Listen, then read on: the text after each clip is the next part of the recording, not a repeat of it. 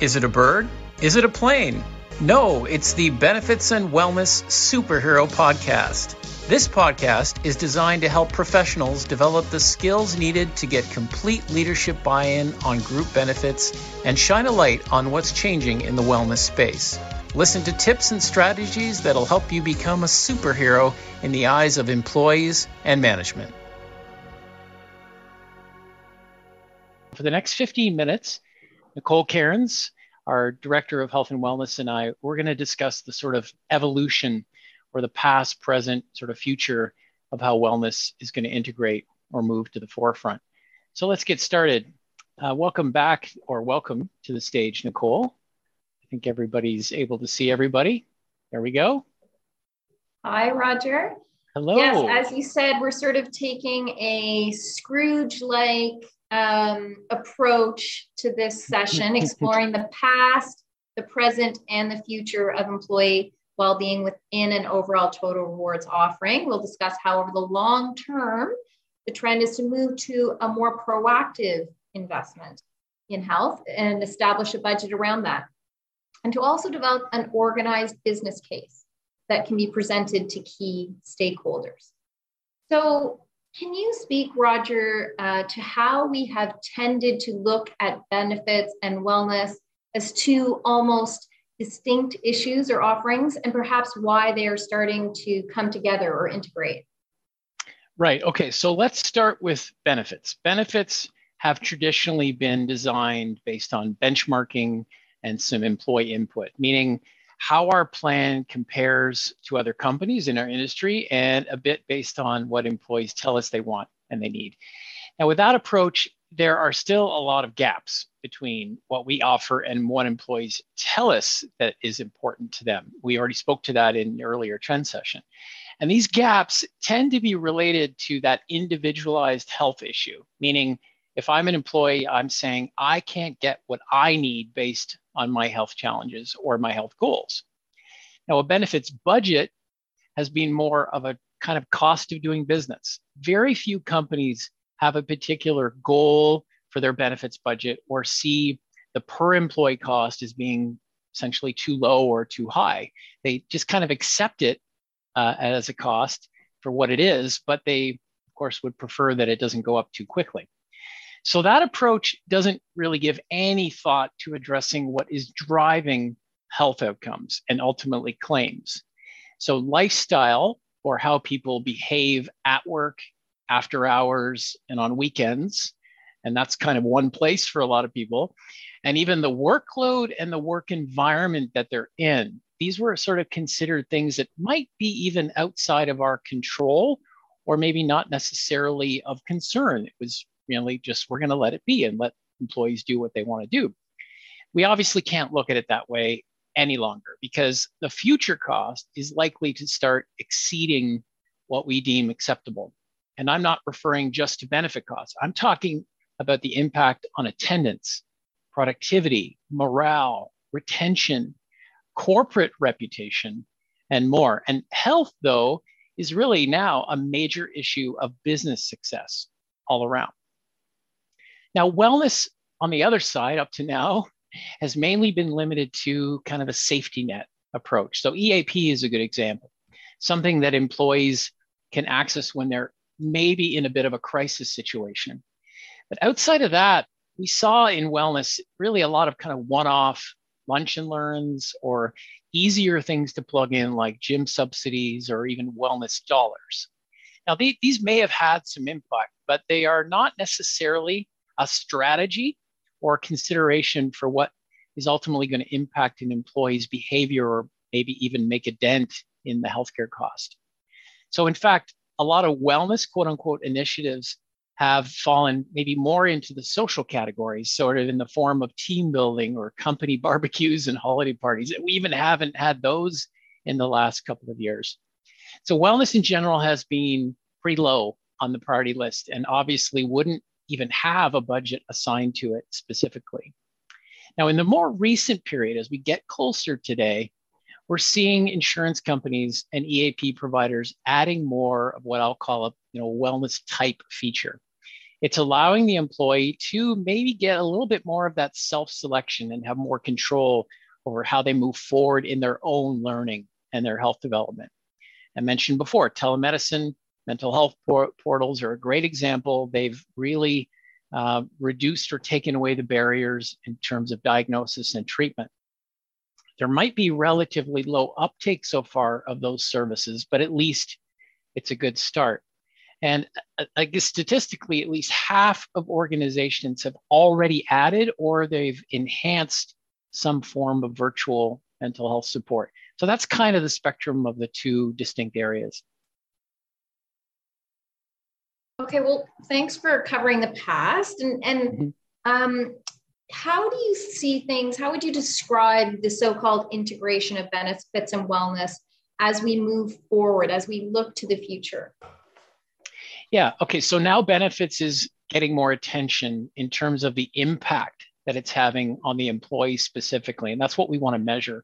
Instead of whether the plan features are just competitive across the industry, there's now much more emphasis on what we might call self-care or the personalization of that health experience. It's the ability to, you know, find and take advantage of benefits that directly impact that individual at that point in time. So a good example of that that's coming to us in benefits is, by permission, if I submit a claim for my diabetes supplies or my medications, or I am taking uh, medications for anxiety or depression, I may actually get a notification privately and confidentially that says, would you like to take advantage of education around your particular issue that you're living with right now? Well, that's great, because now we're kind of layering on the education with the sort of claim experience at the same time. So there appears to be really a bit of a trade-off coming from plans needing to cover sort of, you know, every scenario to a very limited basis, to where now the money that's being allocated might be, for say an H S A, might be allocated into almost like a marketplace. I talked about this as an earlier trend where it really can be used across the specific priorities of each employee or the family members themselves. So the ideal scenario really is that an employee would take advantage of a broad offering of core coverages, but they'd also be able to self-select additional tools and resources based on their particular health issues. So wherein hopefully, in fact, that a lot of these services would actually be about supporting health promotion, more of a proactive approach versus just reacting to health outcomes kind of after the fact. So it's kind of a matter of having that feature available and ready for exactly when the employee is ready to step up and put in the work. Now, aside from this movement towards more individualized experience, we now have real urgency. So the issue of employee health is hitting us, mental health is hitting us square in the face. So burnout, mental illness, we already talked as a big trend, are the biggest concerns right now for H R teams. And people are working harder and longer hours, even working from home. Yes, they are more productive, but in fact, people sort of see it almost like a twenty-four hour experience. And there doesn't seem to be necessarily a lot of solutions around reducing workload yet. We haven't quite figured that out. Statistically, one in three employees are currently feeling burnout. And more than one in three Canadians would say that workplace stress is the primary cause of their mental health issue. And almost half of working Canadians would agree that their work and their place of work is the most stressful place of their day and their life. Pretty compelling. Employees also tell us that they want their employer to support their well-being, and they'll work and choose an employer that demonstrates this in, a, in an authentic way. Statistically, seventy-seven percent of Canadians will actually leave their current job for the same pay if that new employer offers mental health support. And eighty-seven percent of employees consider health and wellness package when they're choosing a new employer. So not only is there urgency to address the employee health issue, but we also know that this is offering, or that this is all about the employee well-being, and it's going to really address our competitive issues around attraction and retention. So, yeah.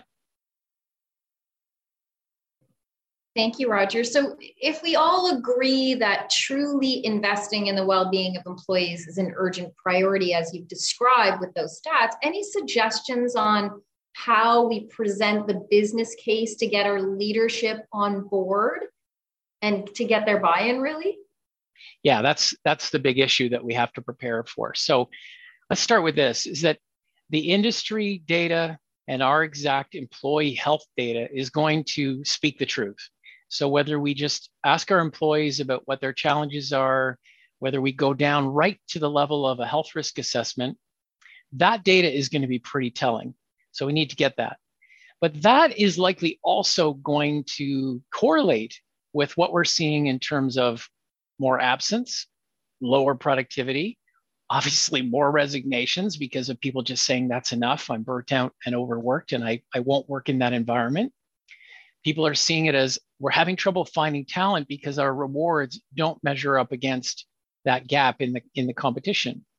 Maybe our employer brand isn't great. Maybe our reputation on Glassdoor isn't great. And perhaps even maybe underlying we're known as not a great place to work, um, or that maybe we typically ignore the well-being of people. So that's pretty telling information, both from a an individual level to sort of a corporate reputation basis. But what we know is that organizations with highly effective health and productivity programs or wellness programs, they report eleven percent higher revenue per employee, twenty-seven percent greater shareholder returns, two-thirds reported an increase in employee satisfaction and productivity. And this one I like is fifty percent reported decreases in absenteeism. So almost two fewer days of absence as a result. So the business case or the buy-in really here is that not only is the data compelling, the competition for talent is huge. We have to measure up there. But a longer-term study on employee wellness programs, comprehensive programs, has said that there's a three to one return on every dollar we invest in those programs. And that return is measured against the variables that we already talked about in terms of the impact on reduced absence, higher productivity, and of course, the cost of turnover. So this is all really shaping up not only as the right thing to do, but the data and the stats and the industry is pretty compelling around it. Yeah, it's hard to deny those those stats, um, Roger. So if you can present those to your to your leaders, you know, I think it would be hard for them to just turn a blind eye to that. And and what about budget? I mean, how yeah. are we now going to to budget for this integrated approach of benefits and wellness? Well, that's a big one, a big question, and one of the tougher questions, given that most companies, they don't currently have a budget for wellness as a separate investment. They may already be spending on sort of quote unquote wellness tools through insurance companies, but nothing that they've written an act, a separate check for. So let me try to give you a framework of the layers of how you might allocate a wellness budget.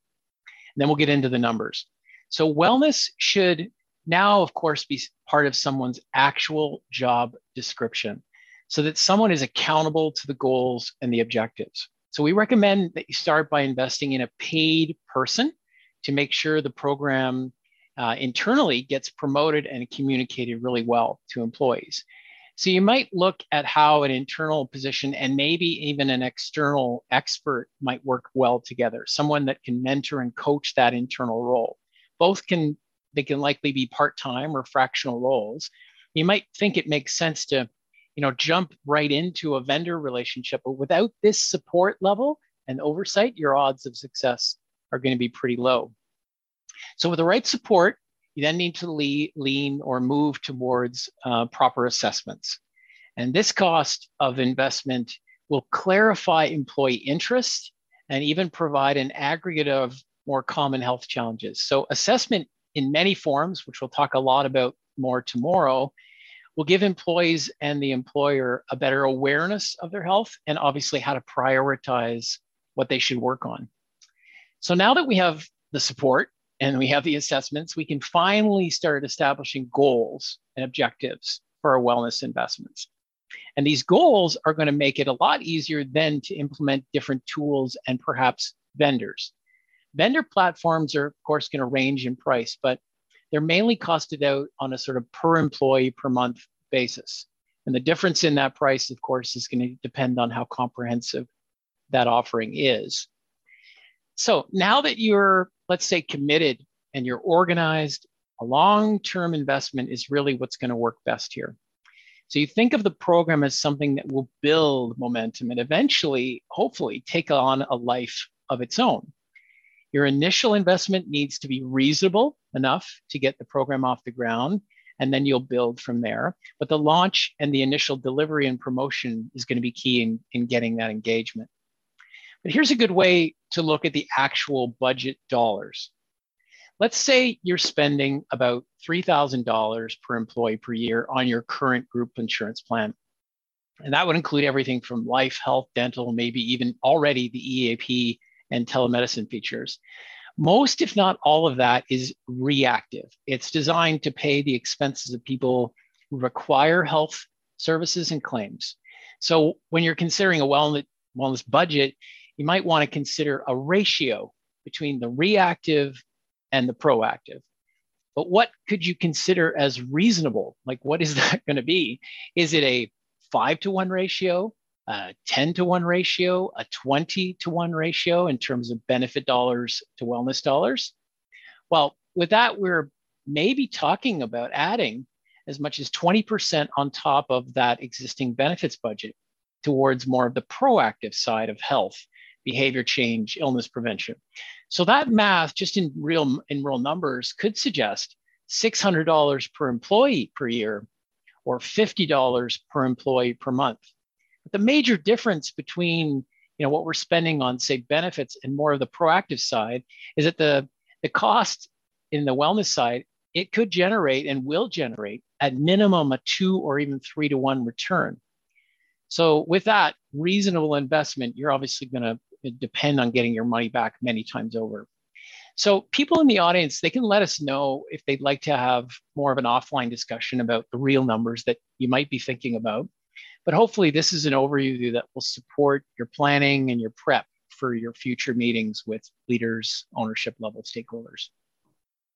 Thank you, Roger. That was, that was a thorough look um, at that integration.